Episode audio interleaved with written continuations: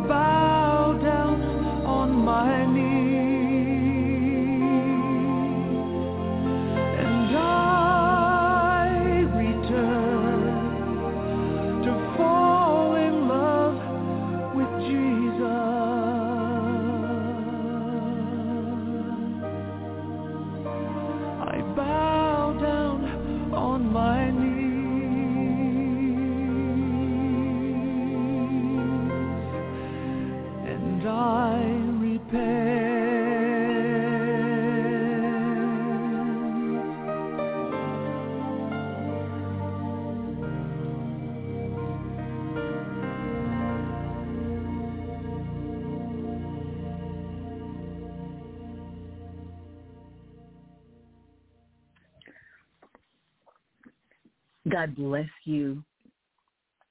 God bless each and every one of you that are listening to Reaching Out Radio, whatever time you happen to be listening to. This is your Sister Pearl in the Word with Sister Pearl. Hold on, let me just take a drink of water for a quick second.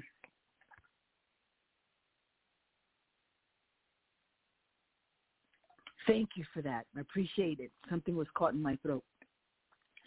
But this message that I'm going to share tonight is something that I'm sure the enemy does not want me to share. But by the grace of God, uh, he's going to help me to do that. This is not about your sister Pearl. It's not about any one of us. It's just about God, his word, and how important it is for us to really humble ourselves, especially in the day and the time that you and I are living in. We're so blessed of God, and I just want to welcome you wherever you happen to be listening to uh, wherever you happen to be listening from, I should say, uh, from the four corners of the earth. I just thank God for you. Thank God for all of the different continents that are listening in, the different nations within those continents. We just bless you in the name that's above every other name. I'm not going to take a whole lot of time uh, with the um, just introduction tonight. I just want to get straight into the Word of God because God's really put a, a message on my heart for me, for you, for all of us, every last one of us, no matter where you come from, no matter what your ethnicity is, your culture is. What I'm going to speak on tonight covers all of us because we have all sinned against God who is holy. And even though God is full of love and full of mercy, long-suffering, very forgiving, very compassionate, uh, very patient, sometimes there's some things that we have to do.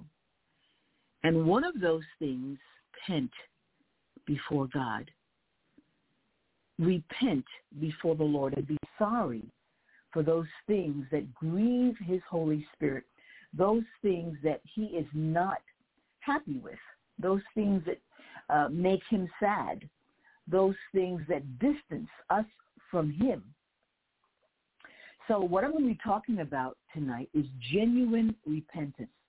We know that a lot of times, when I say genuine, I'm talking about a real, true repentance, the kind of repentance that God can take seriously.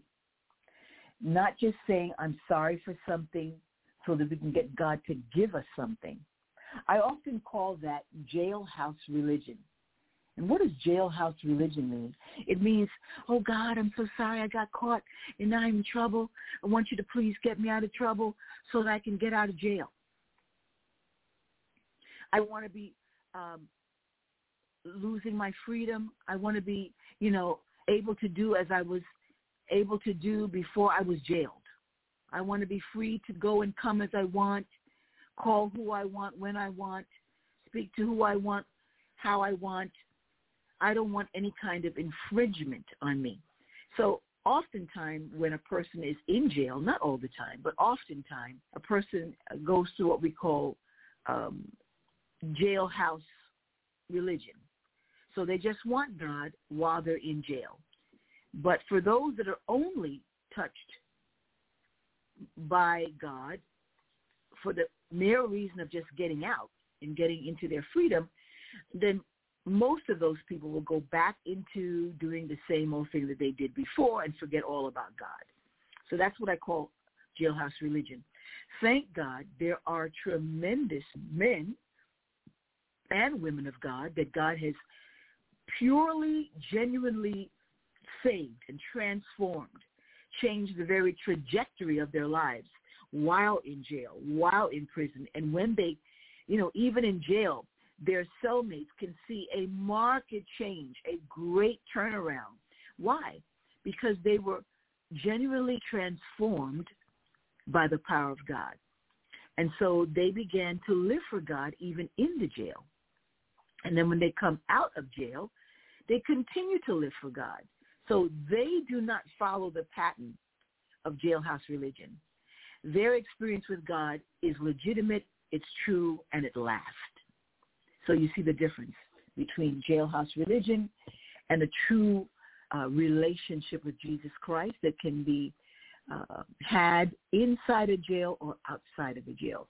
There are so many people that have never gone into jail and will never go to jail, and yet they too experience jailhouse religion. So in other words, they're not in the jail. They don't go, they're not incarcerated. They're not put behind bars, but they find themselves in a serious situation, even though they're living in the free world. They're in a serious situation. They get in trouble because of their own doing most of the time. And then they too want God to get them out of that situation. You know, maybe they're going they're they're going to be murdered, and they say, "Oh God, I'm so sorry, I got into this. Please forgive me. Uh, don't let the people kill me." And then God forgives them, and then God protects them from being killed. But then they go back into their same old lifestyle. Again, even though they were never incarcerated, they were never put behind bars. But again, we use this idiom in English and call it that they experienced jailhouse religion.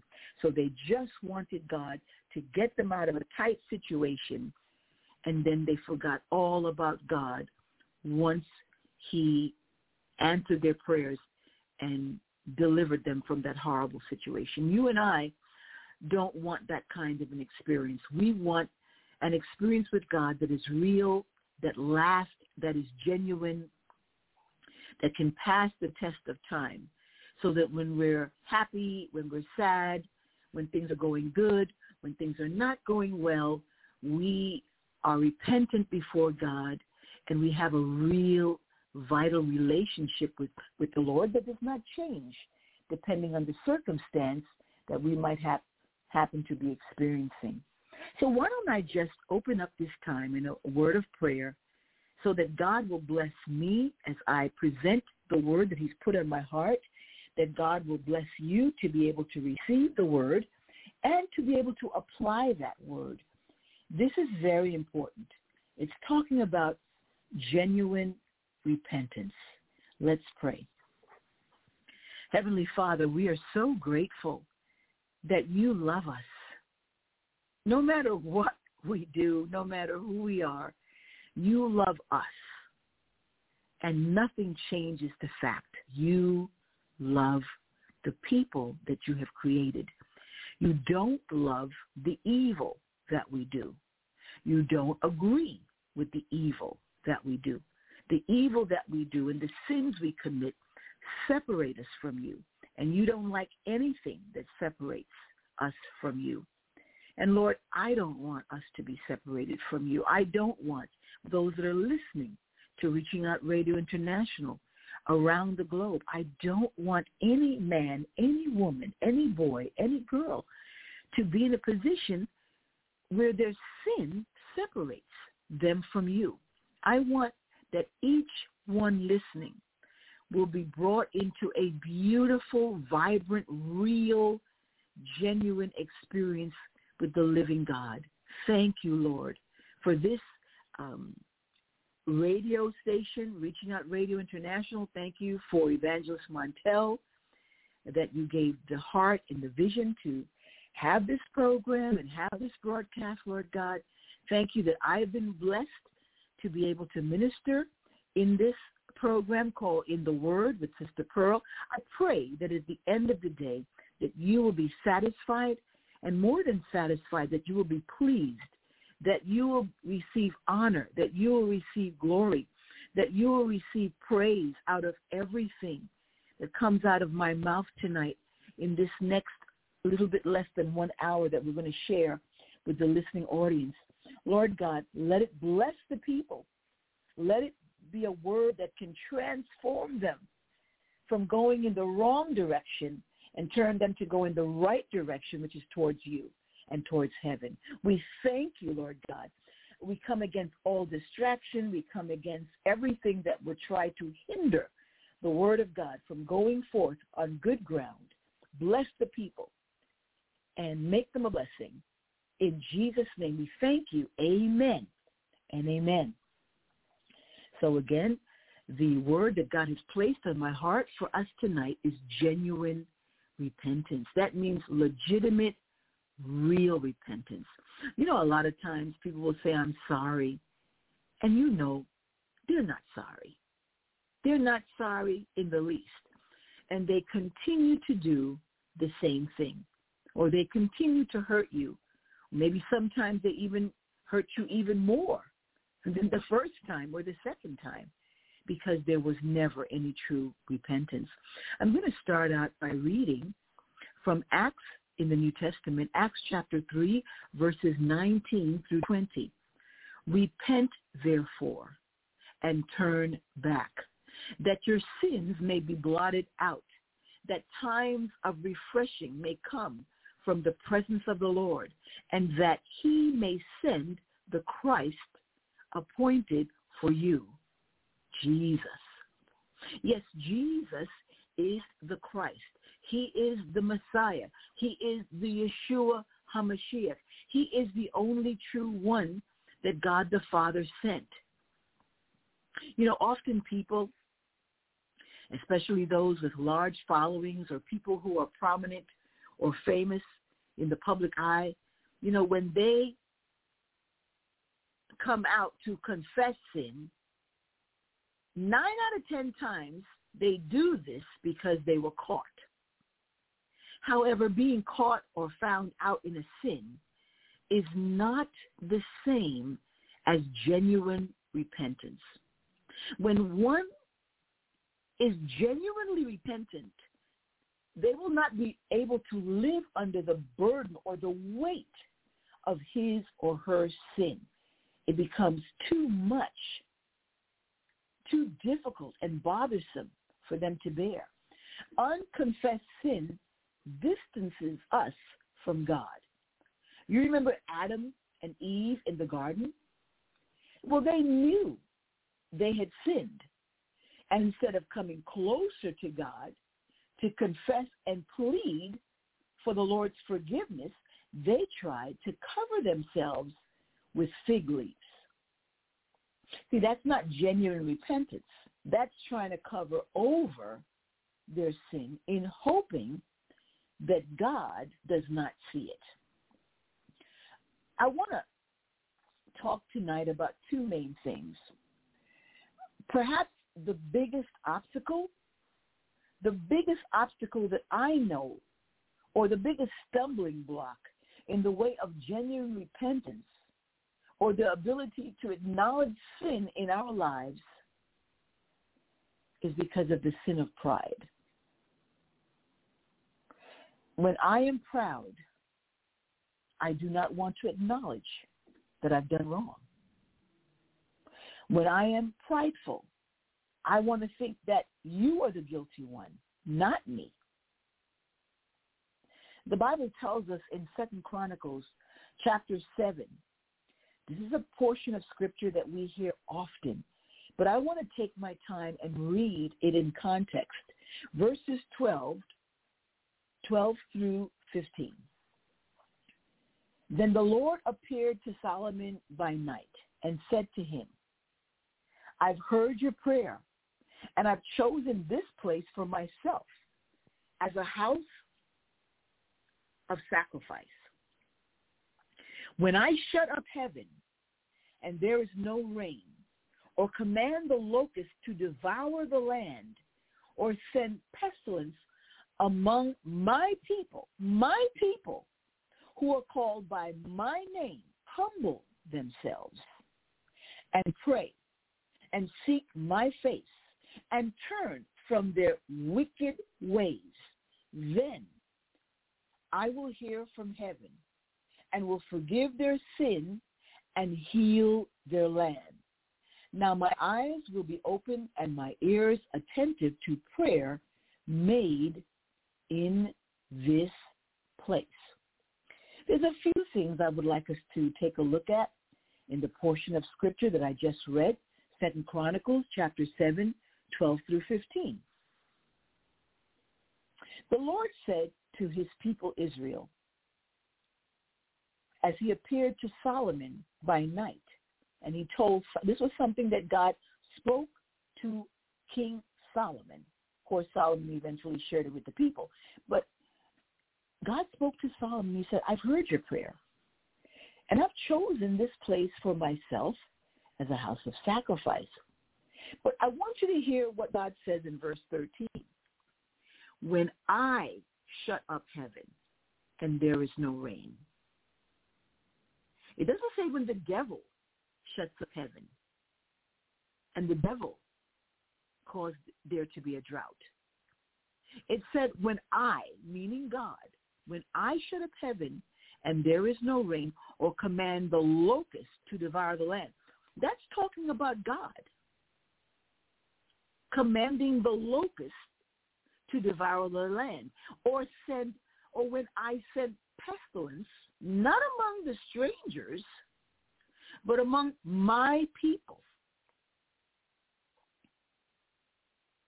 Wow. So What are you saying, Sister Pearl?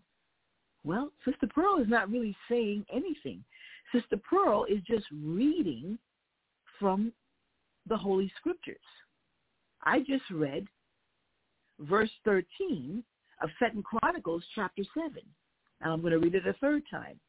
When I shut up heaven and there is no rain, or command, command the locust to devour the land, or send pestilence among my people. He's talking about the people of Israel. Then he says in verse 14, my people who are called by my name will humble themselves and pray. But not just humble themselves and pray, but seek my face. Not just my hand. Because oftentimes you and I are pretty good at seeking the hand of God. And by that I mean we're good at asking God to give us things, material blessings, or other kind of blessings. Blessings uh, to bless our family, to bless us with the right spouse, to bless us with the right job, to show us where we should move. Now, these are all fine and good, and we should be seeking the Lord for all of these things as and when necessary. However, he said that if you would seek my face, meaning that, Lord, I want to seek you not only when I need you to give me something, which is seeking your hand, wanting a handout from God, which is not wrong. And I'm not saying that's wrong, but I'm saying it's more important to seek his face first and above seeking his hand. Because he said, my face. Meaning, Lord, I want to look at you. I want to see what makes you happy. I want to know what makes you sad. And I want to make sure that I am not doing anything to make you sad, to grieve your Holy Spirit. I want to see your face. I want to look into your eyes, Lord God. And I want to turn wicked ways. That's repentance. It means turning. So if I were going down Avenue Z, I was in M, in Avenue M, and I'm walking walking towards Avenue Z, and I repent, it means I make a 180 degree turn, and then I am no longer pursuing the path of going down to Avenue Z, but now turned and I'm going toward Avenue A, completely different direction. And that's what repent means. It means to turn from doing what is wicked to do what is right before God. Then let me finish reading up the end portion of verse 15. Then God says, I will hear from heaven and will forgive their sin and heal their land. Now my eyes will be open. Now my eyes will be open and my ears attentive to prayer made in this place. There's another portion of scripture that says in Psalm, I believe it's 66 verse 18, that if I regard iniquity in my heart, the Lord will not hear me. Wow. So that's the opposite of what I just said from Second Chronicles 7 and 14. Because Psalm 66 verse 18 says, if I had cherished sin in my heart, or if I kept sin in my heart, held on to sin in my heart, the Lord would not have listened. Now, I want God to be able to listen to my prayer. Amen? We all want God to listen to our prayer, but we've got to come before God with a repentant heart. We cannot come to God with obstinate, you know, hard, stubborn hearts, unrepented, unregenerated, not sorry for how we've grieved God, and think that God is going to bless us. There is a need for individual and then corporate repentance. Let's first talk about what individual personal repentance looks like. Repentance, what does that word even really mean? Repentance is looking closely, examining one's actions and feeling contrite, regretful, feeling sorrowful for past wrongs, which is accompanied by commitment to and actual actions that show and prove a change for the better. Now that's what repentance looks like. It's a change of mind that leads to a change of heart, that leads to a change in actions. And this change involves both a turning from sin and a turning to God. Let me repeat that again. What is repentance? It is a change of mind that leads to a change of heart, that leads to change actions. This change involves both a turning away from sin, turning to or towards God. Let me tell you about what many of us call the five R's in English of sin. Recognition of sin. I'm talking about personal, individual repentance. So for me to be repentant of my sin, we're talking about me, Pearl, my sin. I have to recognize my.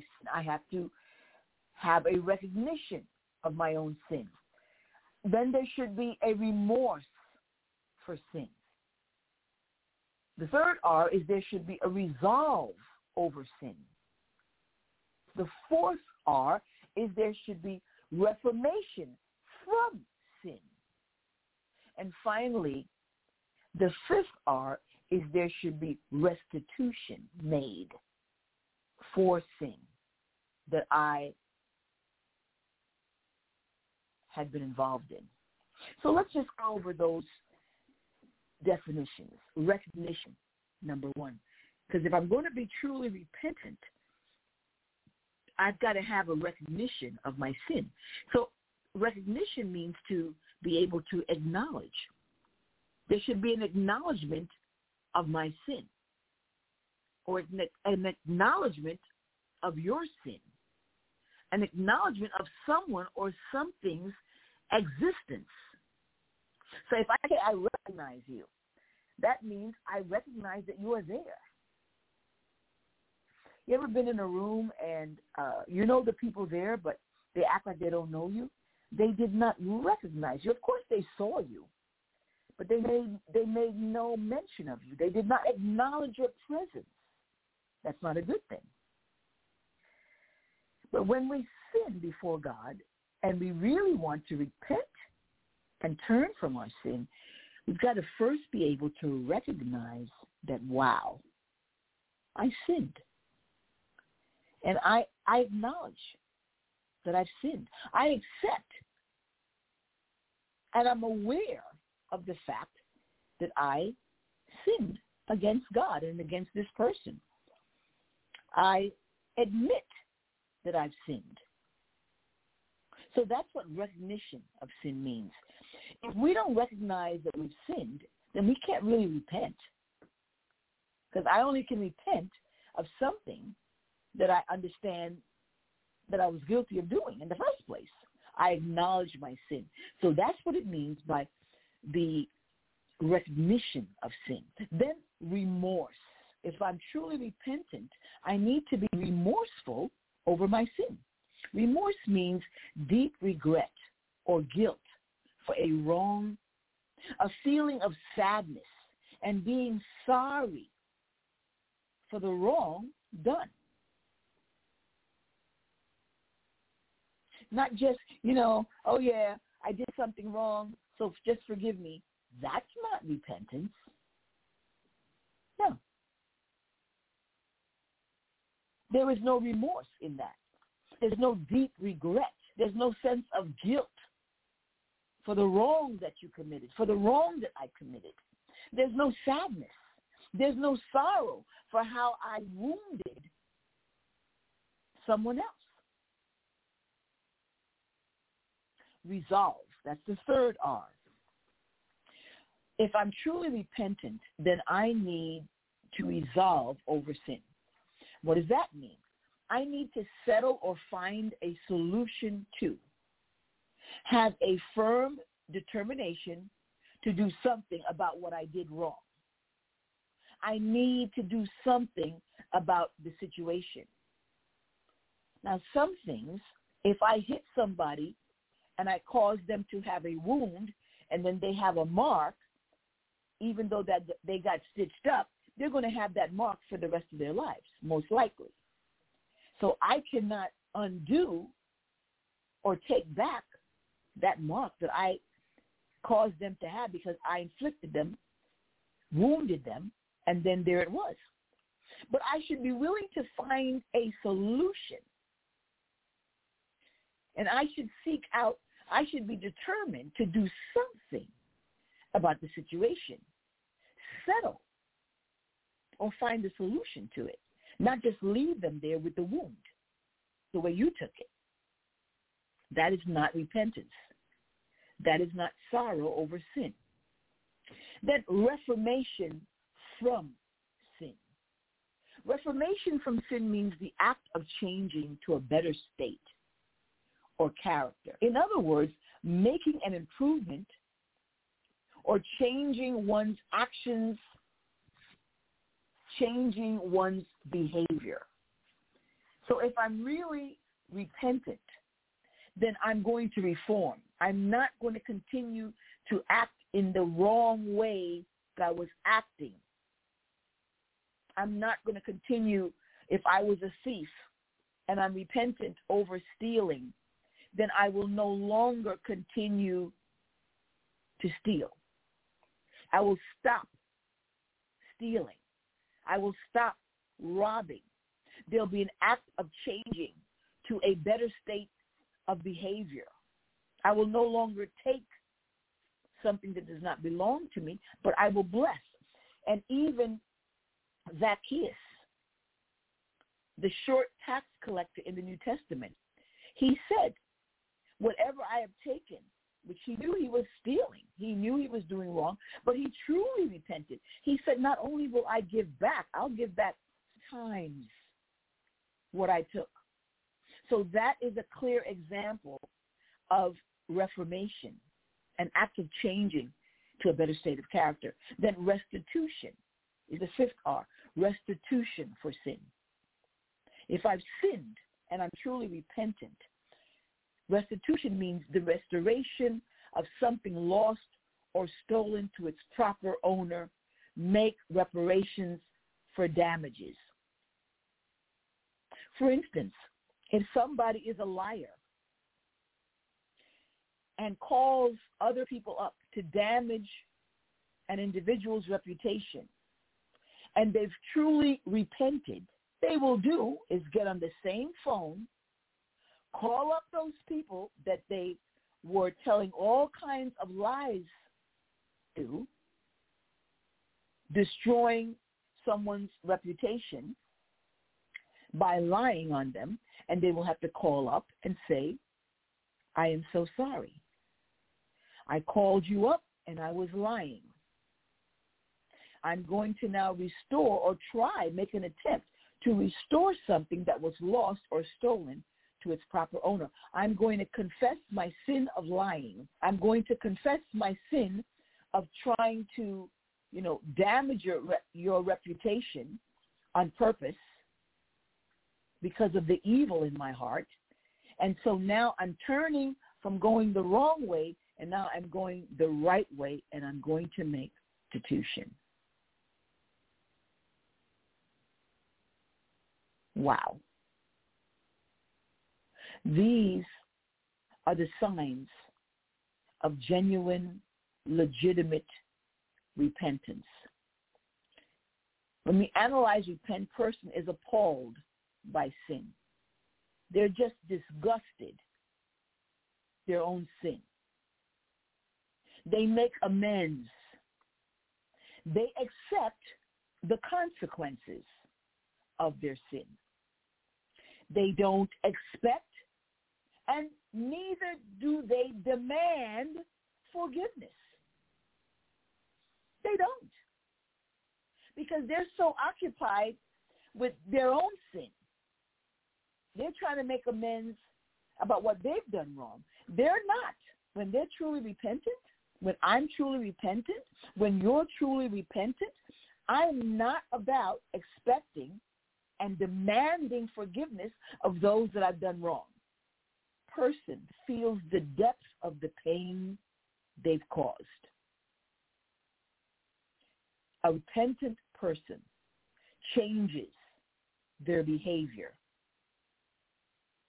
A repentant person grants space to the one that they wounded. They've granted them space. They give them space to heal. They don't demand audience with them. And for them to let's let's just be just the way it was before. No, they don't demand that. They're awestruck. A truly repentant person is awestruck by forgiveness. That's when we analyze repentance. That's what happens. I'm going to go over it one more time. A repentant person is appalled by sin, their own sin, other people's sins. They make a, a repentant person, the guilty one, they make amends. They accept consequences. They don't make demands. They don't expect or demand forgiveness. They feel the depth of the pain they've caused. They don't try to inflict more pain to the person that they've already wounded. They change their wrong, bad behavior. They grant space to heal. And they're awestruck by forgiveness from those who they offended. Is confession and repentance the same? No. Why do I say that? Well, sometimes people are willing to confess the evil deeds they do. They, sometimes they even brag about it, actually. Yeah, I did that. Yep, I said that. And what about it? That's the attitude of a non-repentant individual. And what about it? Yes, she said that, he said that. So they're not willing to turn away from doing the evil deeds that they commit. So confession is not the same. A man or woman could be in an adulterous relationship and they might even admit to and confess that they have committed adultery. Or a person that's not married will admit and confess that they have fornicated, had sex with people that they're not married to. But are they repentant over it? Too many times they're not repentant. They brag. they brag on the conquest. Oh yeah. I was with so and so and we did so and so. That's not repentance. That's confession. So even for those of you that go to the confessional box, if you're Catholic, and you confess your sins to the priest, the question is, have you confessed before God? Because the priest himself is not God. He might listen to your confession, but at the end of the day, now that you've confessed, have you repented? Have you turned away from doing that sin or those sins? Because confession is not synonymous with repentance. What does national? I talked a lot about personal repentance. And I know that when I have done wrong, I, I can't sleep good. I, I can't, I'm not comfortable. I can't eat good. I can't sleep good. And I thank God that he has kept me like that because then this way I can be quick to repent. I will call up the individual. I will go to the individual if I've done something wrong to a person or to people. And I will say, I am so very sorry. But there's some people that cannot do that. All they can do is inflict pain, and then there's no sorrow, there's no forgiveness. But they demand that everything be the same, even though there is no even slight resemblance of repentance or turning or changing. But they actually brag and are totally unrepentant of what they do. This does not please the Father's heart. And I dare say this. How can we say that we love God and we can do these things knowingly to the people that he loves and created? There's something very, very wrong with that. And there's no no remorse, no genuine repentance. You know, we're in a very precarious situation right now. I'm speaking to you from the United States of America. We all know what just happened with Israel October the 7th, and sad to say, the war continues. Today is October the 29th that I am broadcasting, and the war continues. The fighting continues. The slaughter continues. The bombing continues. The loss of life continues. The horrible plans to destroy continue. What does national repentance look like? I was thinking about Israel, the apple of God's eye. But I was also reminded that Israel, so many times in the Word of God, Israel, the people of Israel, grew far away and went far away from God. As a nation, we're not talking about the, some of the people because we know that they're godly Israelites, godly people that love, love God with all their hearts and want to honor God, love Jesus. So many of them that know that Jesus is their Messiah. They're not looking for another. Of course, some do not know and they're lost in sin. They're just, you know, Jewish because they're born into the Jewish nation of people. And that's their ethnicity. They're Hebrews. But as a nation, Israel today is not following God. As a nation, I'm not talking about individual Israelis. I'm talking about as a nation, the nation of Israel is not following God. The nation of Israel is one of the biggest promoters of abortion. Killing babies on demand. Tel Aviv, the city of Tel Aviv in Israel, they brag and they are taking on that we want to be known as the capital LGBTQIA plus. What does those plus mean? Does it mean pedophilia? Does it mean bestiality? What what does the plus mean? As a nation, Israel needs to confess. As a nation, the United States of America needs to confess, needs to repent. Israel needs to repent, and we need to repent. And many nations around this world, around the globe, there needs to not just be individual, personal repentance. There needs to be national repentance. Now, it, it, it just really threw me for a loop Because recently, one woman who is claiming herself to be an international intercessor, she has a whole ministry where she calls herself a general of intercessors among intercessors. And she called for a, a, a she recently called for national prayer in America because she talked about the sleeper cells that we have in some of our major cities.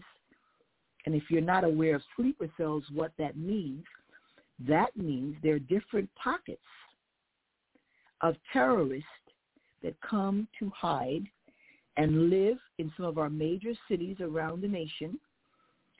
And they're quiet. They act dormant. They're act, acting like they're asleep right now. They're not causing any trouble, but they're preparing themselves to cause havoc. And so they're called sleeper cells. Now, in New York City, we have sleeper cells. In some of the major cities of the nation, we have sleeper cells. And I would bet that probably some of you listening to me, whenever you happen to be listening to, whether you're in Europe or you're in Africa or you're in Asia, I bet you that you have some sleeper cells in some of your nations as well.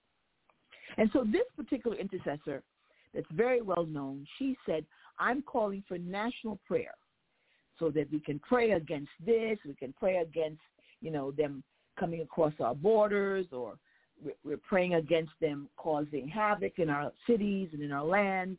Uh, we, we pray against war coming to our shores. And, and she went on and on and on with her list of prayers and what we should be praying against.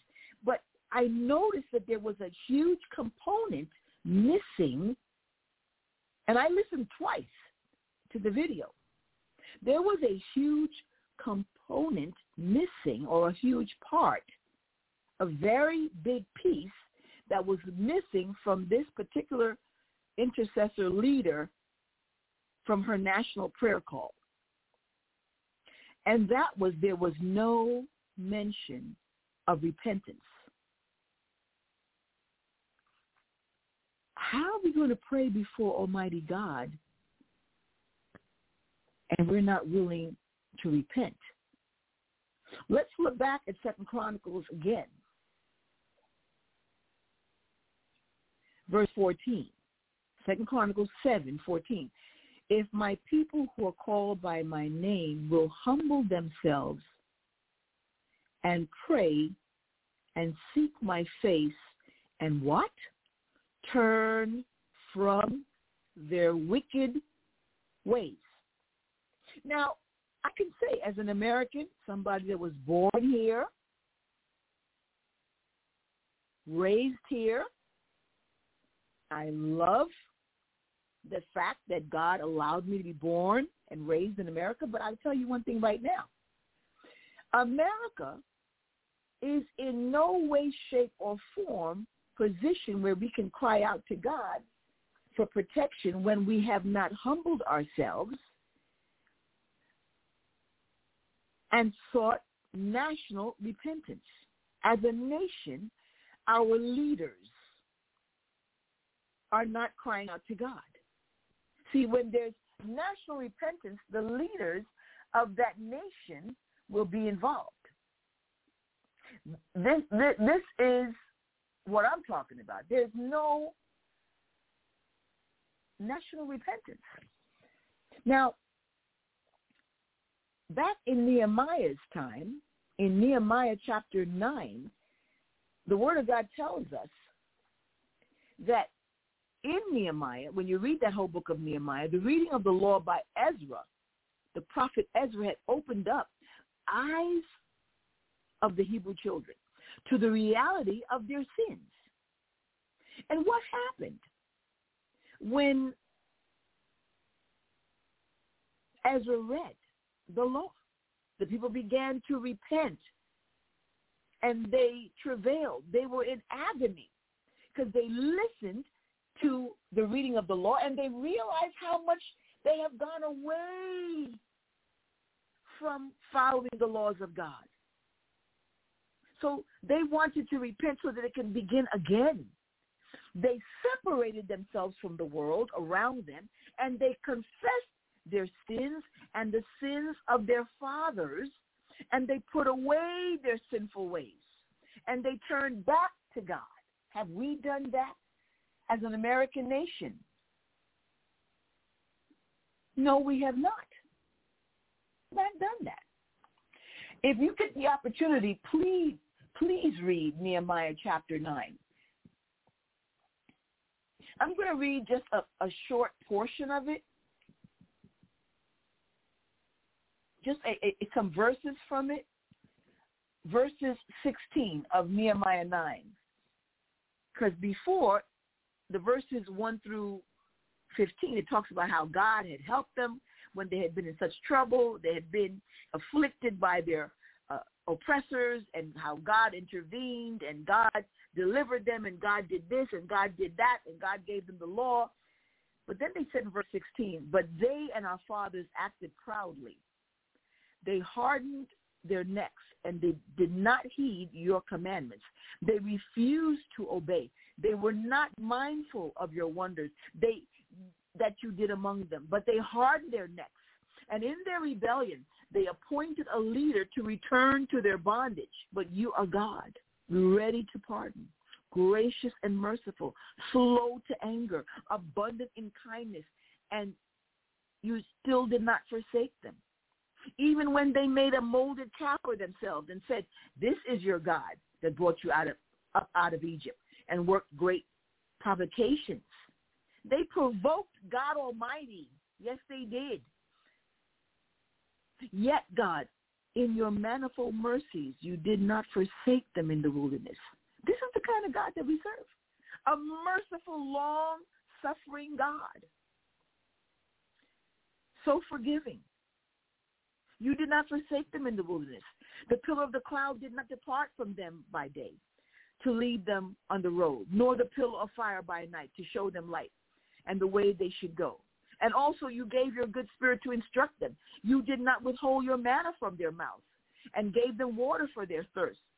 Forty years you sustained them in the wilderness. They lacked nothing. Their clothes did not wear out and their feet did not swell. Today we see the people of Israel, the nation, as a nation, they've gathered themselves leaders that do abominable things, promoting killing babies, preborn babies and promoting sodomy, man with man, woman with women, and they're promoting doing those things that are evil in the sight of God.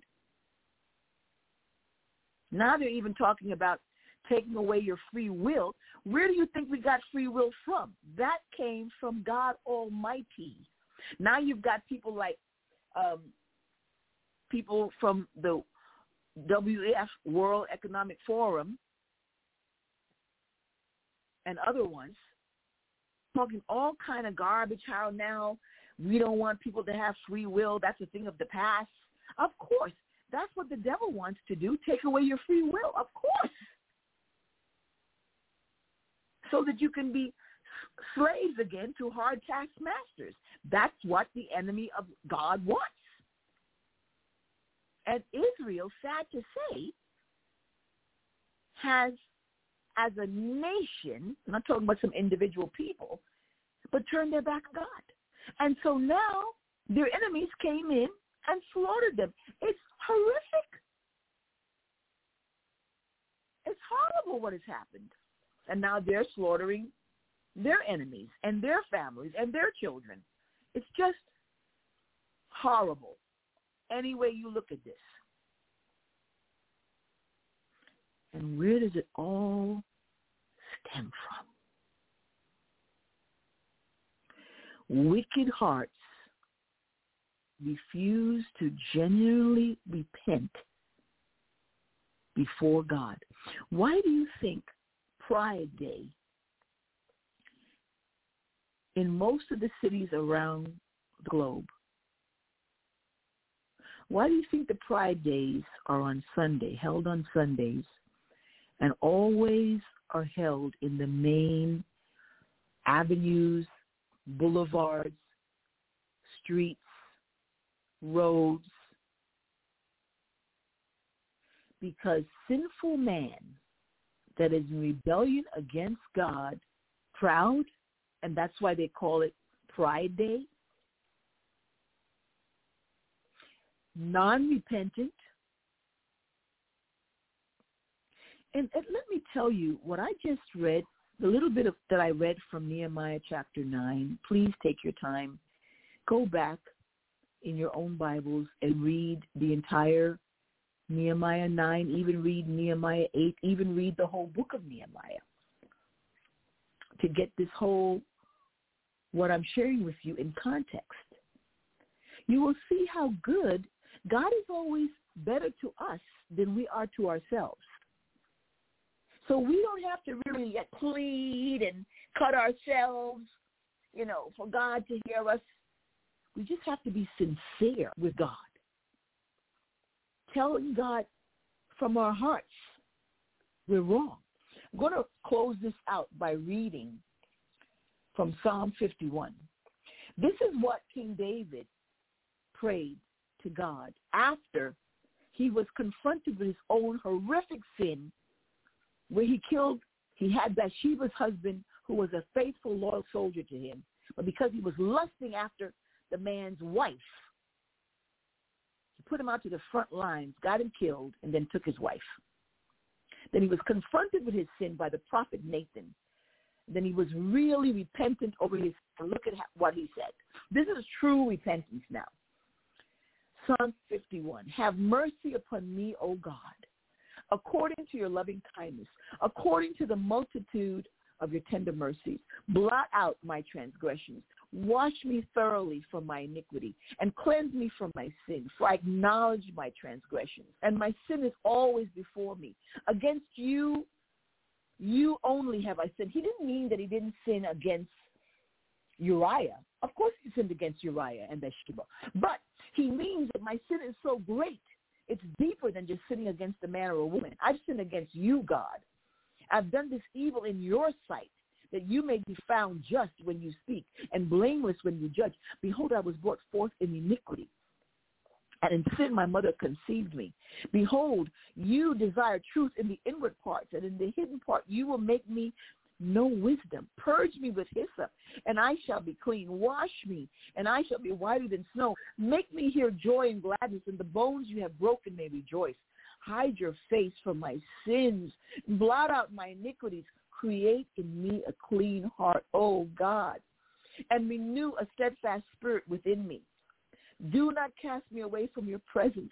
Do not take your Holy Spirit from me. Restore to me the joy of your salvation and uphold me by your generous spirit. Then I will teach transgressors your ways and sinners shall be converted to you. Deliver me from the guilt of bloodshed, O God, the God of my salvation. The tongue shall sing aloud of your righteousness. O Lord, open my lips and my mouth shall show forth your praise. For you do not desire sacrifice, or else I would give it. You do not delight in burnt offering. The sacrifices of God are of a broken spirit, a broken, a contrite heart. These, O oh God, you will not despise. I pray that you and I seriously examine ourselves. As I'm examining myself, I'm asking you to examine yourself that we may come before him individually, personally, and then pray. Whatever nation that you are a part of, that you reside in, that you would pray to God for national repentance. Because if we're willing to confess our sins humble ourselves, pray and seek the face of God. God said he would forgive our sin. God said he would heal our land and he would be attentive to our prayers. May the Lord bless you. May heaven shine upon you and give you rest and give you peace. This is your sister Pearl. For in the word with Sister Pearl. Until next time, Reaching Out Radio International, we love you, but God loves you so much more. Bye-bye.